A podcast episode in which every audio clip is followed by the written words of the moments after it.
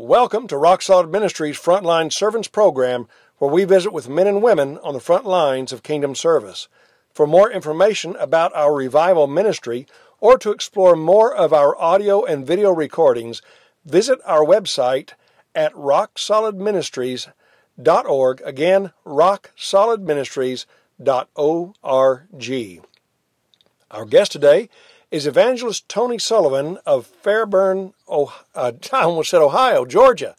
That's okay. Uh, Tony preaches for the Lester Road Christian Church in Fairburn, but also serves as evangelist with the Christian Restoration Association. We're doing this interview long distance because Tony and I have paths that seldom ever cross. Tony, I heard about you long before I met you. Always good stuff. Always, always good stuff. I promise you. It seems you were just down the road holding a revival from where I was holding a revival, or you were at the church I was at a year earlier, or you were scheduled on their schedule for the year after me. But anyway, you're a busy man, and so am I, so we haven't seen a lot of each other. But uh, I know you've been serving the Lord for many years, and I'm ready now to hear about your life on the front lines of kingdom service. So, Brother Tony, tell us your story. Well, I've been practicing this for 30 years, so maybe I can do a good job of it. All right. Uh, anytime you want to interrupt and ask a question or give me direction, feel free to do that. All right. I'm like, I'm like a lot of guys I've heard you talk to. I had the, the blessing, uh, if that's the right word, of being dropped into a Christian home when the good Lord decided to drop me in this earth. I could not have picked better parents or grandparents if I'd have been show, done it myself. I'd have, I'd have probably messed up and picked Elvis Presley or something, you know. but, but God, you know, maybe Humphrey Bogart, where there's some money anyway. But God chose to send me to a home on the 13th day of March in 1947 that loved the Lord and that served the Lord. I was I used to give a testimony in one of the sermons I preached. I don't preach it any longer uh, but anyway, uh, I was born in a home, in a family, rather, excuse me, where we were surrounded by preachers, elders, deacons, youth ministers, leaders of ladies' ministries. Our family get togethers were like a convention or like a camp meeting. Uh, oh. And we had uh, uncles that were preachers, and my dad preached a little tiny bit, not much, but he was an elder. He taught the adult Sunday school class at the church where I grew up, which was a little tiny country church out in rural Georgia. And uh, my granddaddy, uh, and I'm going to mention his name, John Bass, my granddaddy could not read nor write, but he could quote the scripture when he gave the communion meditation. Wow. And uh, that, that's just the family that I was blessed to be born into. I was born into the New Testament Christian Church or Church of Christ. I never had to find my way out of denominationalism or some occult religion or I had a father who provided for me. You know, I hear people talk about, well, my dad, uh, bless his heart, was an alcoholic and but I never had any of that. I was I don't think I realized how fortunate I was until I was on up into my twenties and stuff. And let me just tell you how that helped me. All right. I had a granddaddy, and uh, my granddaddy's family were cafe owners. His sister and uh, husband owned a cafe. Another sister and husband owned a cafe. My granddaddy owned a cafe, and he fed a lot of preachers in that cafe for free over the years. And uh, he was a friend to preachers. Again, he could not read nor write. One of his best friends was a preacher that many people have in the old times. Tom, you've probably heard of him, but guys today they don't hear about him much. Owen Steele. Yeah. Owen was born in North Georgia in Winder, Georgia, uh, and uh, I forgot where he went to college. Uh, it might have been Johnson, but I'm not sure because that would have been in the 20s. But he came back to Georgia and started a lot of churches. He did not start my home church, but he uh, helped start my home church in 1926, Cross Plains Christian Church, right outside of Carrollton, Georgia. My granddaddy was good friends with Owen Steele, and it's because of Owen Steele's influence uh, from when he met my granddaddy around 1925 26 till 1929 when my parent, grandparents were immersed into Christ for the remission of sins. And my mother likes to tell the story. She was about three years old when they were baptized. Uh, watching them get baptized, a little old uh, creek down there below their home place.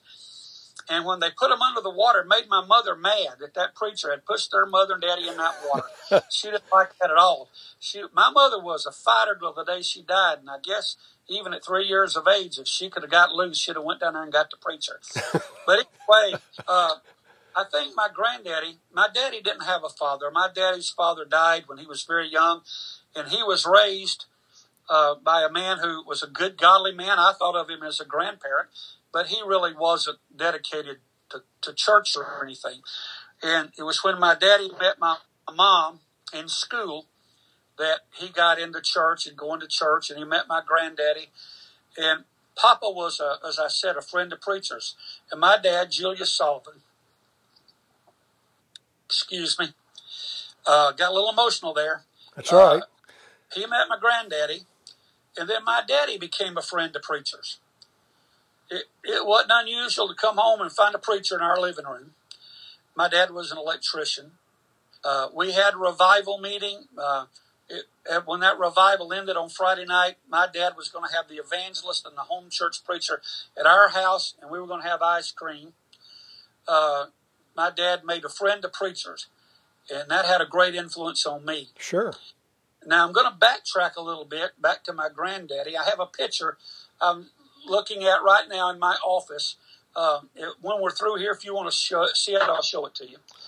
Uh, we traveled the first few years of my life. I remember nothing about it. My father was working with Roy Richards Construction Company, and uh, they were pulling power lines up the Atlantic East Coast. We lived in South Carolina. We lived in Maryland. I don't remember any of it. I was too young. And uh, so uh, they were pulling those power lines for the uh, EMC, the rural electric people. Uh, and that's when the rural areas started really getting more and more electricity in their homes. And so dad was pulling those electrical wires, highline construction, they called it. Finally, they decided since I was getting close to school age, four or five years old, that it would be better to move back home so that they wouldn't be taking me out of one school, and put me in another. And I was probably four, five years old when my granddaddy had me up in his arms after church one Sunday, and our preacher that probably nobody in the listening to this has ever heard of, ever, was a man named Ted Jones. He was a what we used to call a tent maker. Yeah. They call him bivocational now. He was a tent maker, and he would come down to my home church from Atlanta and preach every Sunday. And my granddaddy was holding me in his arms. Uh, and I can't remember the exact. I mean, I was only four or five years old.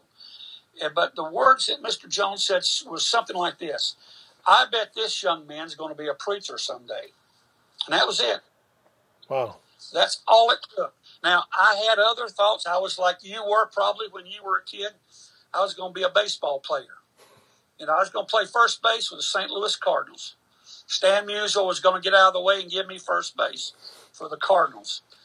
I'm a fair baseball player, but I never would have even made the lowest run of the minors. That, that you know that was that was a pipe dream as they called it.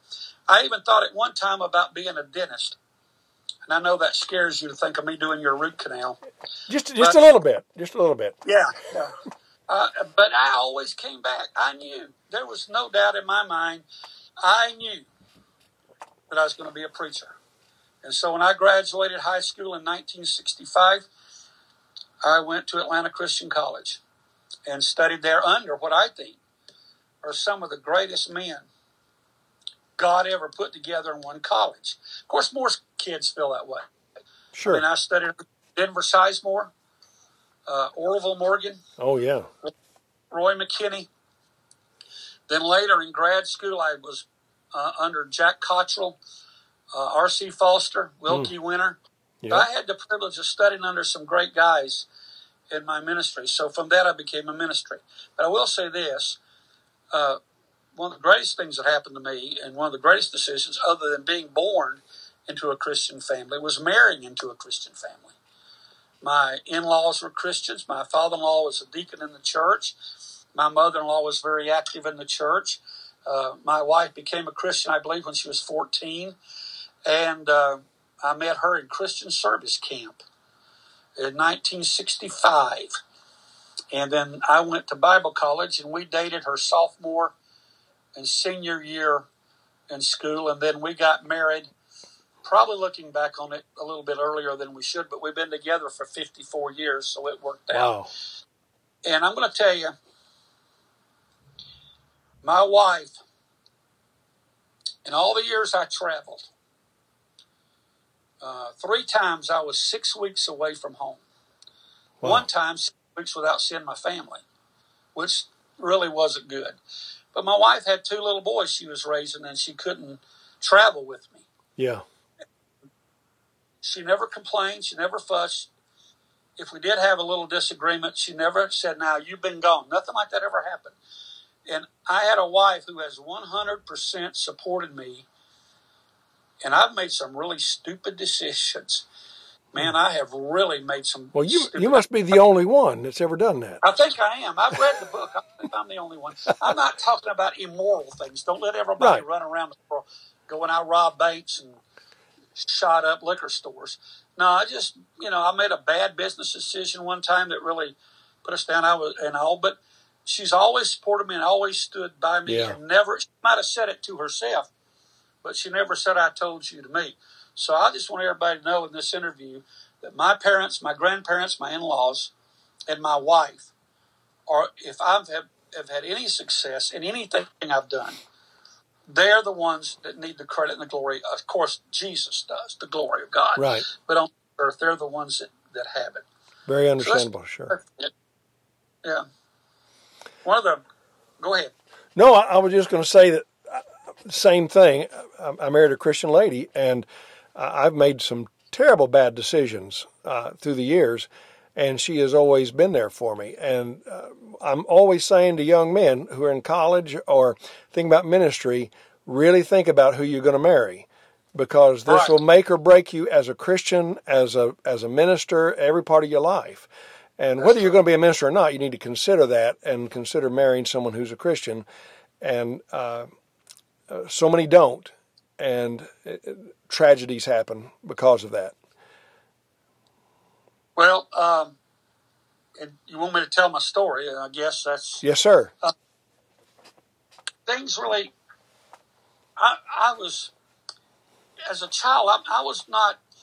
I was like most children when it came to going to church and Sunday school. If I could have found a way of staying home, I would have done it. and uh, I didn't always pay attention. I we were a small church, and it was three teenagers, and we we sat in the back and passed notes and did all those things that teenagers are known to do. But uh, I'm thankful for Marvin Horsley, our home church preacher, who put up with three of us because two of us went in ministry. Uh, a guy named Jerry Key, who's since gone on to be with the Lord, and myself. Jerry preached in North Georgia and just a wonderful guy. Uh, and uh, went to Atlanta at the same time I was in Atlanta. And uh, we um, were in school together. I don't know, I still to this day don't know why we weren't roommates. I mean, we grew up in church together, but we had different roommates in college. And Jerry married a good Christian lady, and they ministered in Jefferson, Georgia, and other places for years. And Jerry, um, unfortunately, um, passed away at a very fairly young age, probably in his late fifties, and went on home to be with the Lord.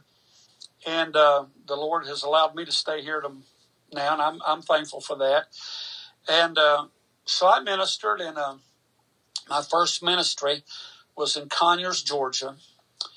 And uh, my uncle Coy Bass uh, had done revivals there, and Ted Jones, the guy who said that to me about being a preacher, was the minister there. Wow. were- he had to leave. Brother Ted had to leave, and he said to my uncle Coy, "Do you know anybody that might come up here and preach here in Conyers for these people?" They had a little tiny shotgun house where they'd knocked the walls out and made an auditorium out of it, run about 15, 20 people. Uh, will you, uh, do you know anybody come up here? And do this for us. He said, let me call my nephew. I was 20 years old, just a few months from me and Suzanne getting married. And uh, I went up there and met two of the finest Christian people that ever met in your life. They've both gone on to be with the Lord, Shelley and Christine Smith. Shelley was a deacon. Christine played the piano. And you can ask anybody from Conyers, Georgia, that's affiliated with the Christian churches. You're not going to find better people. Might find some as good. You won't find none better than Shelley and Christine. They adopted me and Suzanne, took care of us, and I moved. We moved there. I drove to the college every day, and we ministered there. And it was always my, my dream, my hope, my I mean, but I wouldn't want to go back. I got ahead of myself.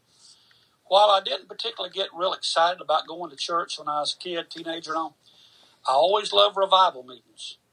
I hmm. always loved them.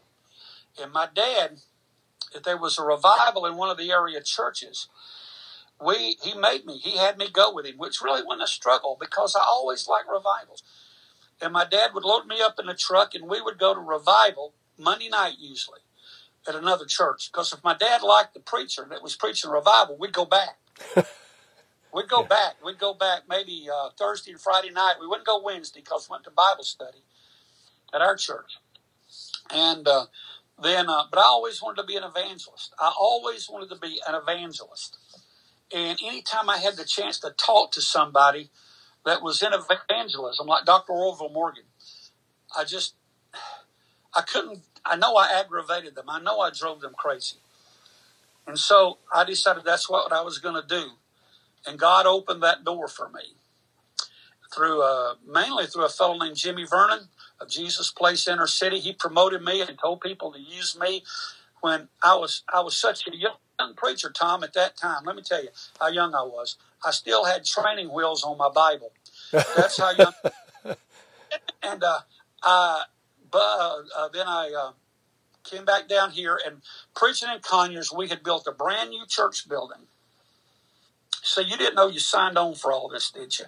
You thought I was kidding when you said I was practiced this for thirty years. We had built a brand new church building, and, and the deacons and elders there said, "Let's get a fellow that's pretty well known. You know, let's get somebody that'll draw a crowd. Well, we'd never done that before. We just used somebody, you know, local. Someone down the road. Right. We yeah. didn't have no pay nobody. And there was nobody at that time that had the ministry like you do that would help little churches like that. Right. And so, or if there was, we didn't know about them. Let me correct that quickly. There may have been, it probably was. I just didn't know about them. Well, at that time in the Christian churches and churches of Christ, the, the, probably the most famous guy we had was Cecil Todd. And I, I said to Cecil, Will you come preach a revival for us? And Cecil said, I don't do revivals in little, uh, not little, he didn't say that. He said, I don't do revivals in churches anymore because we're doing the tent things. And they were doing a tent crusade in Carrollton the same week we were in revival in Conyers, which is about an hour and a half, two hours away. So he said, ask that, that guy. And that guy was Bus Weissman. And meeting Bus Weissman changed. I get emotional. I didn't used to get emotional. I got in my 70s. And now I can't even a TV commercial without crying. But he said, uh, ask him. And I asked Bus. That changed my life, Tom, for the better in so many ways. I was in evangelism. I was traveling with Go Tell Others Evangelizing Association with Larry Jameson. I was doing revivals, but in 1973, Bus invited me to be one of the speakers at the Hillsboro Family Camp. He met me when he did our revival in Conyers, and he extended that invitation. Bus and I hit it off. We were, you've met people where you're like instant friends. Yeah. You, you just met them a day or two ago, but it's like you've known each other. That's the way things click between Bus and myself. And uh, so he invited me, and from that, every almost every good thing that I have in my life today has come through being a part of the Hillsboro Family Camp. And in 1979, I went to work with person to person evangelism and worked with them a while, and then moved back home. And um, I'd still be doing evangelistic work, but basically, my health will not permit that anymore. And uh, I still do several. Well, after COVID, everything got canceled. You know how that was. Oh yeah. I was afraid to answer the phone call. you know, I mean, I, there's somebody else is going to cancel, and they did. Yeah. And we canceled. We canceled a few things here, but um, I still did quite a few revivals. I've been very fortunate at uh, the church I had prior to coming here, which was Westview Church in Newnan, Georgia. Um, they allowed me a lot of freedom in revivals and men's retreats and rallies and conferences. Um, men like Denny Colburn have been good to use me at winter worship and things. And so things have picked up a little bit. But there's it was my health the way it is, and at my age, I never thought I'd say that. Uh, I just can't travel like I used to. But I love doing that, and I would be doing it now if my health would permit me to do it. But now, don't misunderstand me. I, this February, I'll be with the, will have been the evangelist here at Lester Road for 20 years. 20 years. 20 years. And hmm. this church has supported me. If I mention I have a revival, they don't gripe, they don't complain. They say, go to it. They pray for me while I'm gone. They even call me while I'm, what's going on? How's the revival going? The, I have Wow. never, Wonderful. my life had more, better and more supportive elders. Course, I baptized three out of the four of them. But uh, Well, you- you- I've never never had more supportive elders than I have now. so many times over the years, and a lot of preachers don't do revivals anymore. Uh, some, a lot of them don't believe in revivals. I, they, they say revivals are dead. I always, I just say the church is dead and we need reviving. But, but right. I was blessed in most churches I was at because I was able to teach them what I learned from my home church, where my grandfather, who had done a lot of revivals through the years, when he went on revival, the elders called him up the Sunday before in front of the congregation, laid hands on him, and prayed for him and the revival, and the whole church prayed. And they felt like any soul won, they had a part in. Any soul reclaimed for the Lord, they had a part in. And I've been blessed in most of the churches I've been that uh, before we started traveling full time, uh, well, we're in our 18th year now doing that, but we had churches that uh, during the time I held about 50 to 60 revivals in those first 29 years, that the churches were very good about praying over me and sending me out and just knowing that it was a blessing to them to have someone who could go and do that. And I, I wish more churches understood that. I even have an elder uh, who I love with all my heart, baptized him. And uh, he told me, I told the elders one time, and they would do this if I asked them. I just don't ask them. You know, and I know. There are times that you go to a small church, they just don't have the wherewithal to really financially stand behind you. And I, I've come up, as you have, uh, having lost money, if, if you want Oh, to put it that Yeah. and the church here has made an agreement. Or I didn't ask for it. Didn't ask for it. That if I come up short, they'll make up the difference. That's wonderful. You can't. You can't. And I never have taken advantage of that. I want that understood. I've never taken advantage of that, but I know if I went to them, they'd do it because God always um, supplies what you need. He gets it for you. But I want to mention. You mentioned that you and I have crossed paths on occasion.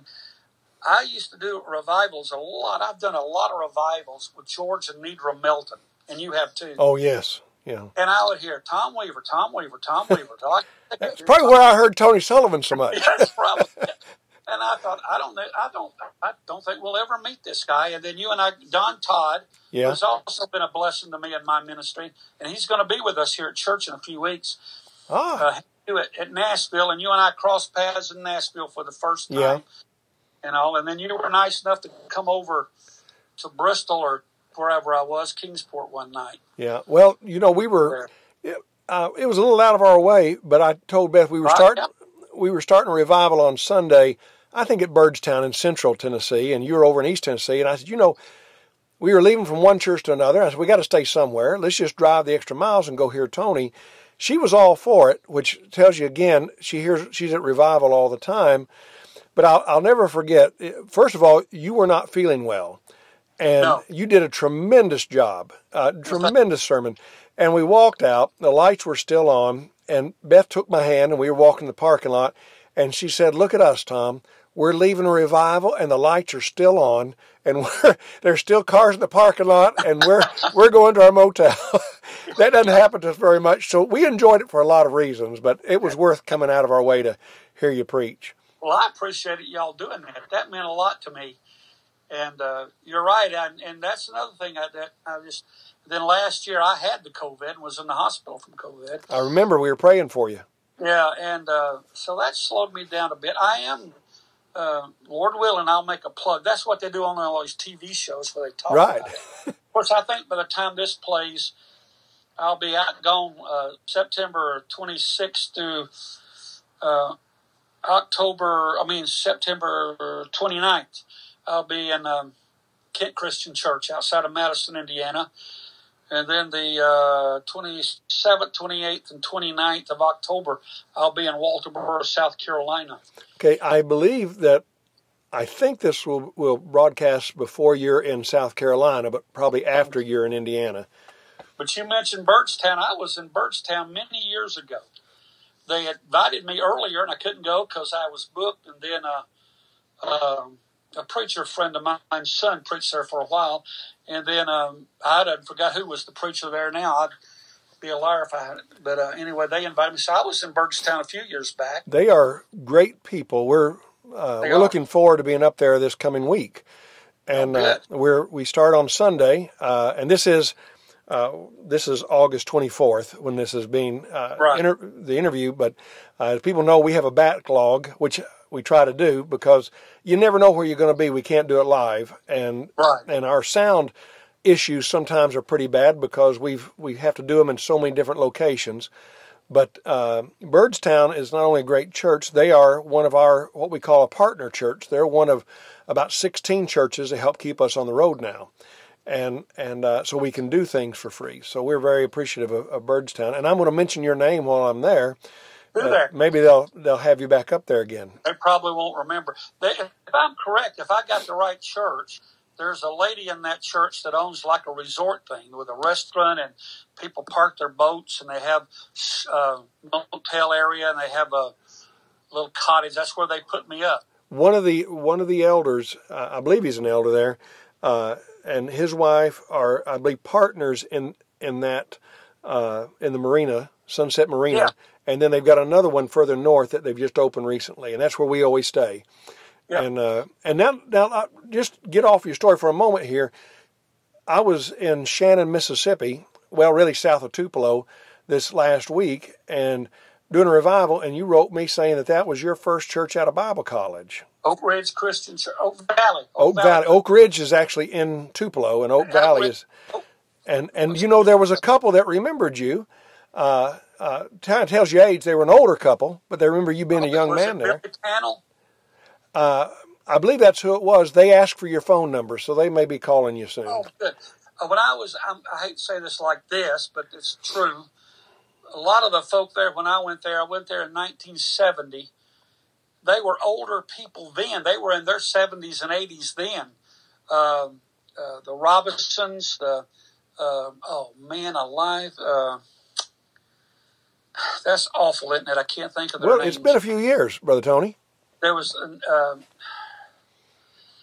Nettie Joe. I can't remember uh, Miss Nettie. Uh, I can't remember their names. Anyway, the the, the church, the parsonage. We, the, this is the only place we ever lived in a parsonage, and the parsonage was just probably it was easy walking distance down to Oak Ridge. But I did notice that out in where you were at, it's out. It was then. I don't know how it is now. That was 1970 and 71. We were only there a little over a year. And that's when I accepted the call to GTO and going into full time evangelistic work. Right. Uh, we moved our family to Vincennes, Indiana, and was there for a while, helping with a church there and also doing evangelistic work. But uh, uh, the uh, Miss Nettie, I mentioned her, Miss Nettie, she was our babysitter when we had to. The only one we had then was Matthew, who's the preacher now in Shoals, Indiana. And our other son, Mark, we only had Matthew and Miss Nettie. We keep Matthew when we want to go do things. But uh, yeah, we preached there, and uh, it was out in the country. And I noticed they've got a really nice addition since we were there. Yes, uh, this is their third auditorium, and they've had it. Um, well, I preached in the old building, the second building, I guess, of the church before I started traveling. I went down there several times from Tennessee, and held revivals. But this is a new, very nice building facility, and they have young younger families and children, uh, and they're still out there among the cows. Still, Yeah, still yeah. out among the cows. Well, there were- I remember one Sunday we were getting ready to have. I won't say who's. Oh, there was the Wilson family too. I remember them. Uh, there was a, uh tornado coming up, and you know that's kind of in Tornado Alley. Yes, sir. And if you remember, in 1934, 1936, they had a tornado come through Tupelo, killed nearly 300 something people. Yeah. So when I was there, anytime there was a tornado it, or tornado warnings or watches, it was a scary time for everybody. So one Sunday night, we went ahead and had church, even though there were watches and warnings all around us. And I'll never forget this. This is so funny to me. I still use this as an illustration sometimes. One of the ladies in the church, as we started Sunday night service, said to me, Come on, let's get this show started. he was wanting to get home, you know, in case there was a tornado, because most of those people had tornado shelters. But we, we met some wonderful people there. Billy Panel was my barber Okay. and my giver of watermelon. Every watermelon I ate in Mississippi, I think Billy gave to me, including yellow meat watermelons. And uh, We came home with two watermelons last week. you did. I don't believe Billy? it was from. I don't believe it was from them, but but we got two two good sized watermelons. Uh, good, just good folks. Good I folks. believe Billy would probably. I'm going to guess. I may be wrong. I'm going to say seven to ten years older than me. That would if that would be who I'm thinking of. Yes. I'm 74, so Billy's probably going to be. Boy, if he hears this, he might get mad if I'm wrong. But I'm going to guess he'd be in his early 80s by now. Well, um, probably the podcast before yours is going to be their preacher. So if they're going to start listening, they'll start listening the week before yours comes out. So There you go. yeah. Yeah. Well, go on. Tell me more about uh, you. You traveled. Uh, you did a lot of revivals then. did. I don't know how many revivals over the years. I wish I had kept track of it. Um, I uh, been to India. Did a two and a half week thing in India uh, with Reggie Thomas many years ago. Reggie was one of my teachers in college, and Reggie and I worked together on several occasions. I, several years ago, they I was speaking, and I uh, at a thing where Reggie was on the program, and uh, said to Reggie, "You know, you taught me in college." Uh, I went to Haiti and worked in Haiti with Reggie. He invited me to be a part of what was at that time called the Caribbean invasion back in the early 70s hmm that went uh, into Haiti and other places. But he asked me and a preacher that um, used to be in evangelism all the time, Hillary Underwood. I don't know if you know Hillary. I know the name, but I, I don't know him. He's one of those guys that's with the Lord now. But Hillary and I never met each other. Didn't know Hillary from the side of the barn. And because we were in full time evangelism, both of us, and they were wanting two evangelists to come to the Grand Bahama Islands off of this huge, I mean, there were 100, 200 people that led what was called the Caribbean invasion. And they went to Haiti and other places. Uh, they wanted a couple of those guys uh, that contacted Reggie and said, "Can we have two of them come to the Grand Bahama Islands? They're going everywhere else but the Grand Bahamas, and we'd like two of your evangelists uh, to come to the Grand Bahamas." And he called me and Hillary and said, "You guys are in full time evangelism. You never know what you're going to see. You never know what you're going to run into. You don't know where you're going to stay. So you're adapt to going to the Grand Bahamas because I have no idea what you're going to run into." First time I ever rode in a limousine was in the Grand Bahama Islands, and the guy driving the car was drunk.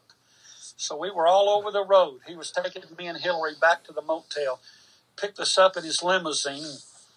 We almost went in the ditch 30 or 40 times. That was a lot of fun that day. But I've been there. Uh, Reggie took me there, and I told Reggie, I said, uh, or got me there. He didn't take me there. I said, We've never been on a program till this year. And we were on the program, and then later, a few years later, I was at the Kiamichi Clinic, and uh, Reggie was there. I spoke two years there in a row, and Reggie was there the first year, but he was not on the program. The second year, they had me back, and Reggie spoke, and then uh, that year, Reggie spoke after I did, so I had to comment on that to him. And then Reggie called me about a book he has just written, and wanted to know if I'd do a little promotion for him in the Herald, and I did. And then it was it was before the ever the promotion ended up in the Herald. Uh, he passed away. But so I've been into the Lord has allowed me to go to. I feel like I'm bragging, and I, I feel bad, but I don't. I don't feel like that. You're telling your story. That's what we want. But I went to the Grand Bahamas. We baptized nearly 300 people in two and a half weeks in the Grand Bahamas. Wow. Went India, where we baptized, and I know that it's just controversy, but it's just the truth. 1,500 people, just our little group, me and one other guy named Jay Romans. Yeah. 1,500 days with the Lord. Uh, don't hang around with me. I'll tell you a story. I mentioned you mentioned to me about some guys that have gone on to be with the Lord here in the last few weeks that you've talked to. Yeah. I, I was preaching at the uh, winter worship, but I mentioned two preachers in my ser- three preachers in my sermon that time. Two of them died within a month or two. Kevin Yeager, you know Kevin. Yeah.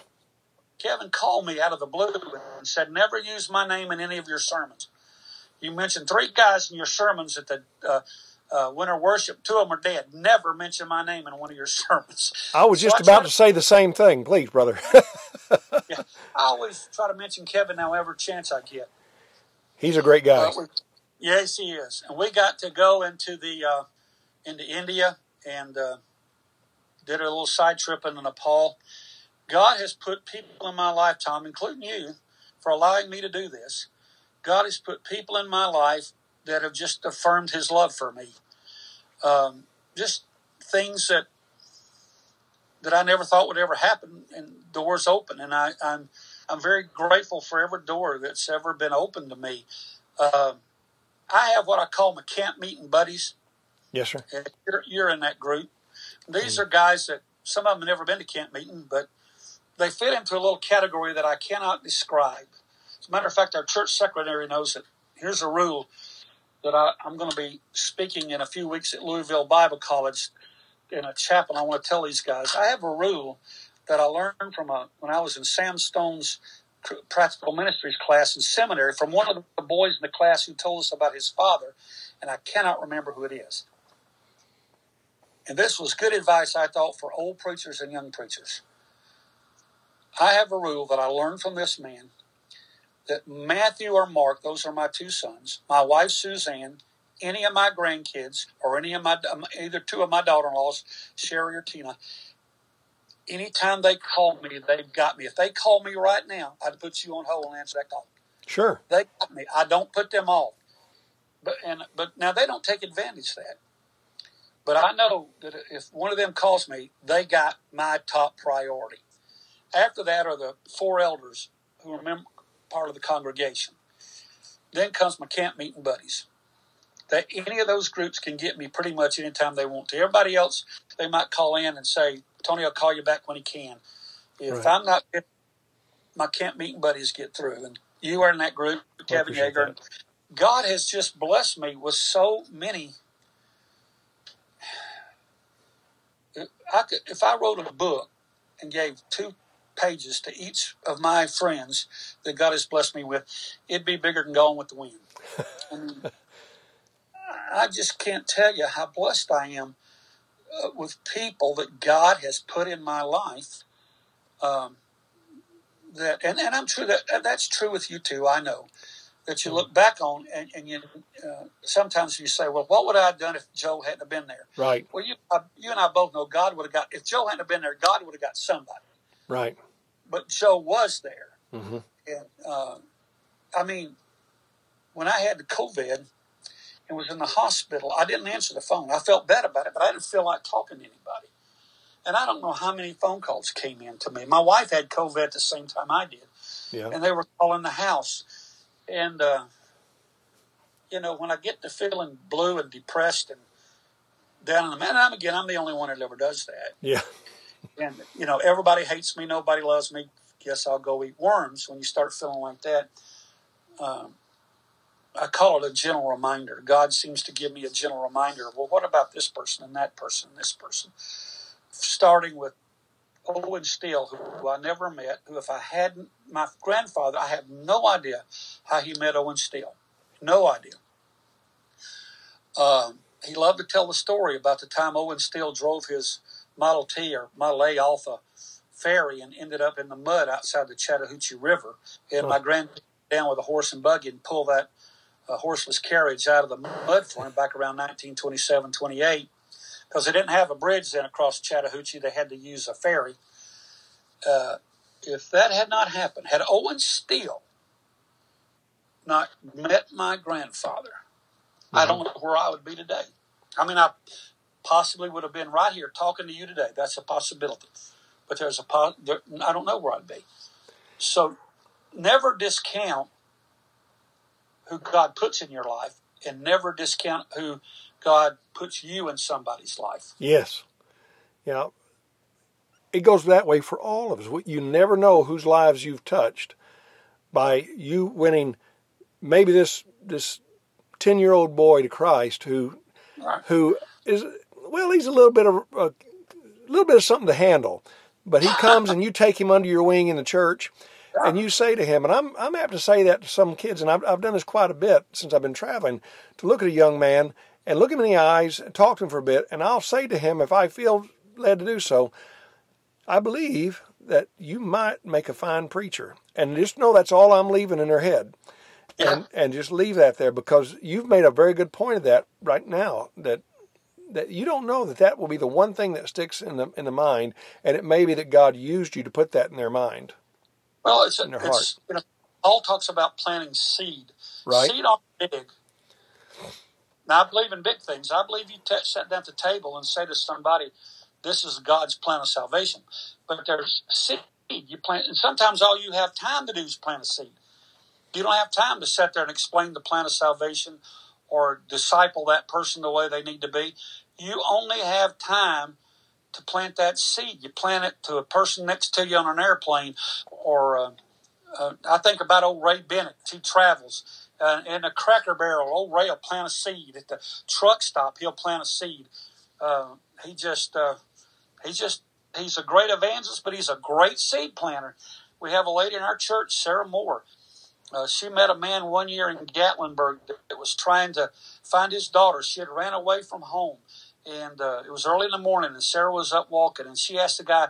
She didn't know the guy, never met the guy, didn't know who he was, and he was just at four thirty, five o'clock in the morning, walking the streets of Pigeon Forge, trying to find a daughter who had run away from home with her boyfriend, and the boyfriend had abandoned her in Pigeon Forge, oh. left her there, very little money and nothing, you know, and he was trying to find his daughter.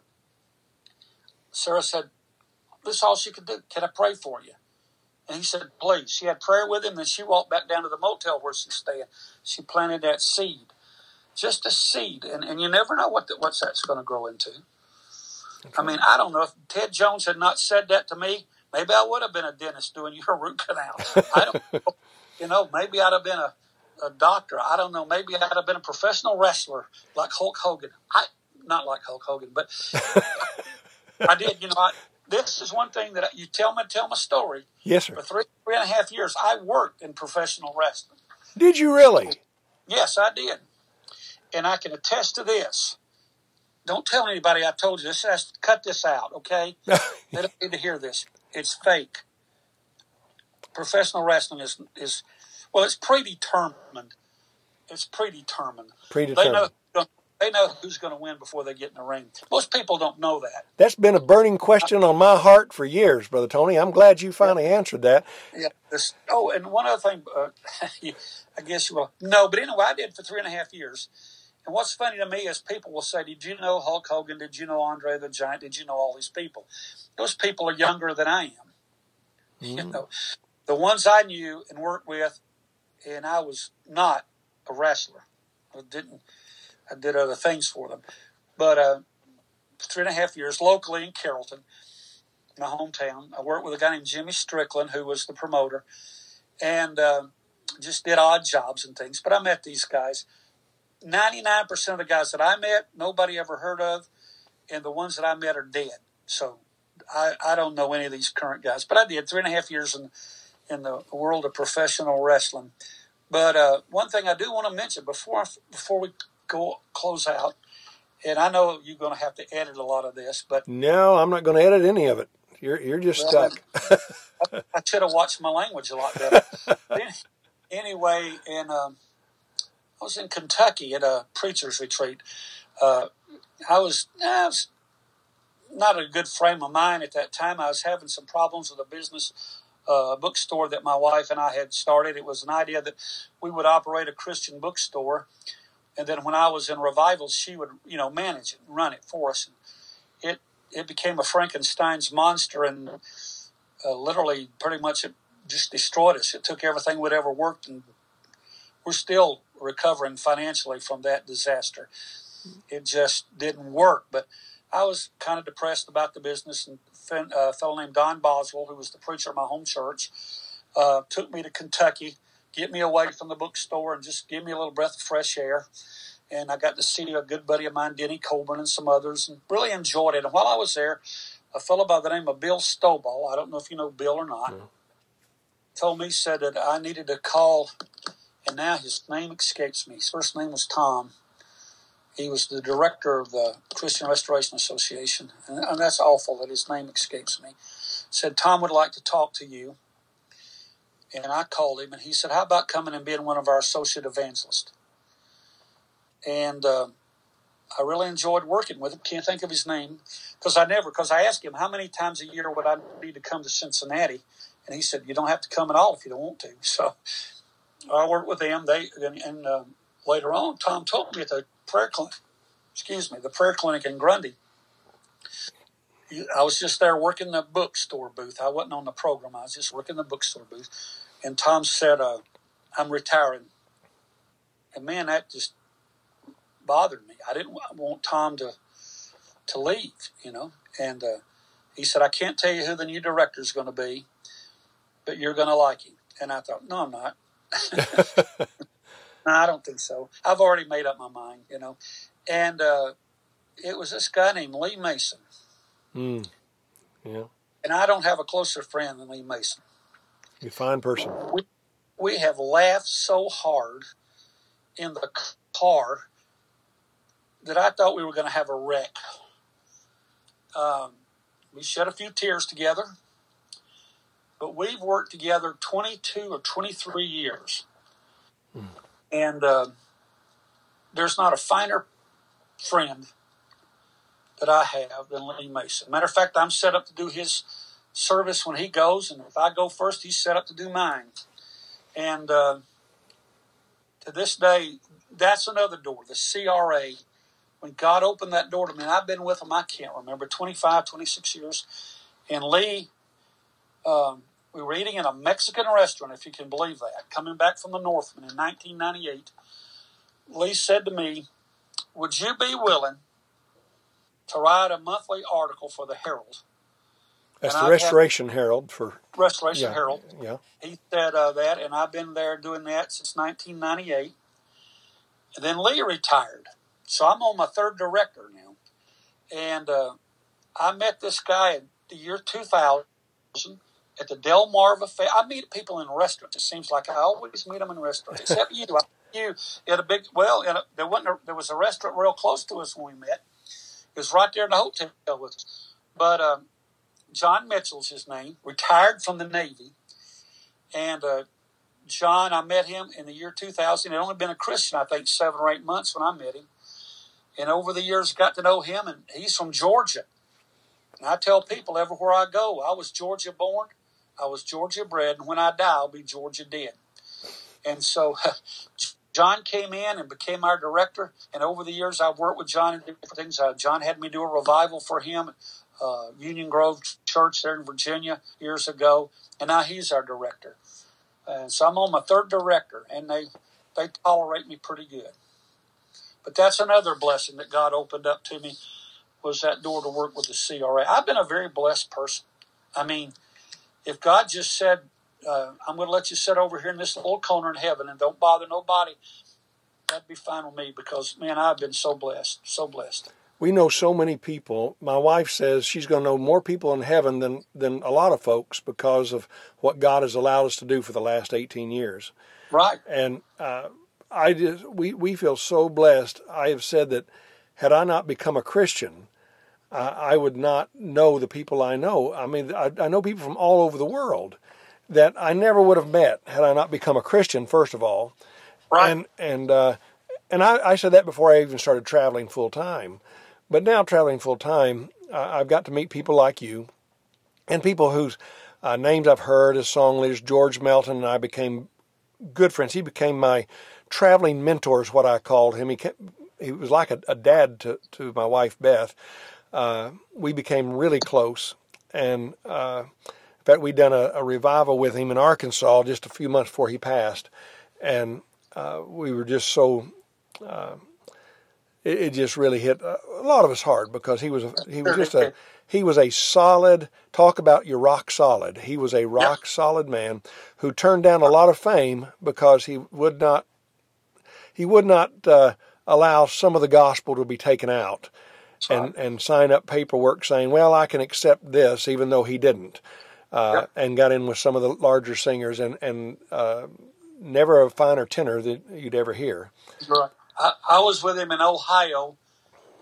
Uh, we were in Caledonia, Ohio, together. Did a lot. Of, we did a lot of revivals in Caledonia, Georgia. Matter of fact, they had us come every other year, and uh, that was. was uh, I'm trying to think what the name of that church was in Caledonia. Caledonia Church of Christ. Yeah, um, Boswell was there. Yep. I did a revival yep. there before I started traveling full time, and yep. Ken and I were buddies out in Colorado when he was minister in Colorado. Oh, I love I love Ken Boswell with all my heart. Him and Cindy are just two great people. they really are. Now, I tell you, they they they they've been good to me, and uh, I matter of fact, I talked to him um, a few weeks ago. I heard that his health was kind of like mine; that he wasn't doing real well. As a matter yeah. of fact, I, it's worse than mine. Is what I was pretty much came to the conclusion. I called him on the phone, and he and I talked for 35 or 40 minutes and uh, caught up. I hadn't seen him in a while. Um, uh, if I do a revival up in that area, I was at the Pines Christian Church a few years ago. Him and Cindy usually come over, and so I get to see them. But after George and I did that revival, uh, it was a few weeks later that I found out that he had um, cancer.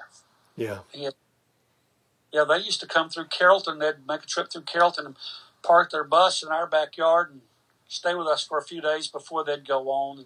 Well, we we still do revivals with. Uh, well, we've done a few with Kenny, uh, but Dave is the one that we do more revivals with now, and that's usually maybe one or two a year, maybe. Yeah. Uh, I haven't done one with. I want to do one with. If any churches are listening to this, I'd love to do one with Dave. I've well, never, you, you I've done one when he was with his dad. You know, back even before when Nidra was at home. You know, when Andy was still growing up. I did meetings with the Meltons then, and uh, when Kenny was with them and, and all, and David, and I worked with David. David had me come out to Ravenwood, Missouri, and do a revival for him. Yeah. But I've never done a meeting with David and his family. Love to. Well, uh, we were just before I, we began this podcast. I was sitting down with our partner Greg and Beth, and we were going over the calendars. We try to do this once a year because with so many meetings, sometimes we get confused and we don't get it all down right and several of them between now and 2027. If you can imagine, we're booking in 2027, but that's all Lord willing. Uh, might not be here tomorrow. Hopefully, the Lord will come back uh, this afternoon. But every time we came across one where where the Meltons, uh, Dave, and uh, had been with us and his family. Uh, I, I, said they're on the calendar, and I said that's probably wishful thinking on my part, but I'm hoping that the church is booking them again. yeah, these churches I we've been out together. Yeah, I had the Meltons with me at the Pines. As a matter of fact, it was at the Pines where we put together a little team and did some publicity and book meetings as a result of that. At working, it was Nidra who said, "Why don't we just we work together good? Why don't we try to put this together?" And we did for several times. I've been on their bus. Enough. They never threw me out, but they had a reason to believe me. we, we, we, did pretty good there. Well, as, as, as time's kind of winding down on us, Brother Tony, I, I, I want to ask you a question. I don't always get to ask this, but you travel a lot. I get this questions like this too because of our traveling. In fact, Greg and I did a workshop at the Missouri Convention a few years back on drifting from the Restoration movement, and uh, uh, I'm and uh, not that particularly, but in your travels and what you've seen and your years in ministry, uh, it's a three part question. You can take one, two, or all three parts of it. But here it goes. What do you believe to be the greatest challenges facing the church, individual Christians, and or ministry today going forward? That's a loaded question. That's a good question. I think, and I've asked this question in churches where I've been. That, oddly enough, usually just to the evangelist of that church, because he's the one I'm spending a lot of time with, and sure. I usually get the same answer: leadership. Whether it be the evangelist locally, the elders, the deacons, we need stronger leadership in the churches. Um, Good answer. Indiv- individual Christians, and the way we get that, and I heard a, a, a, a uh, interview just this morning with another good friend of mine, another guy that God blessed. And man, did he undersell his con- contribution to the kingdom. That's Tom Earhart. Tom oh, my goodness, yes. Dynamic blessing. He, has been a blessing to Beth and I. They pray for us all the time. And we just. He, he, mentioned the Hillsboro uh, men's thing that he used to go. He provided all the coffee and cookies for that for years. my. That's being a preacher, that's a big blessing. Tom Earhart has done a lot for the kingdom. And I love Tom Earhart and just think he's a great guy. But I heard him mention these rallies and things that, you know, he attends. And You brought that up to him. And I think for some reason, those things have died. Yes. And I remember when we had leadership conferences and men in local congregations, uh, Bible college professors, evangelists like yourself, they would come in for three or four days or over a weekend. They would teach the, the, the role of an elder, the role of a deacon, the role of the evangelist. And men would learn that and, and for the most part carry it out. And that's one thing I've seen. We go every year. We take we don't take as many as we used to. But we've had men who attended the Kiamichi Clinic back years ago when it's heyday. Uh, we've taken a few folks to the Hillsboro Family Camp. We won for seven or eight, nine years in a row the attendance record. Uh, we were taking 30 and 40 people to winter worship and workshop, wow. in which I know we don't have time, but I'd love to talk to you about that sometime. It's one of the best things going. And uh, they would hear great, solid preaching.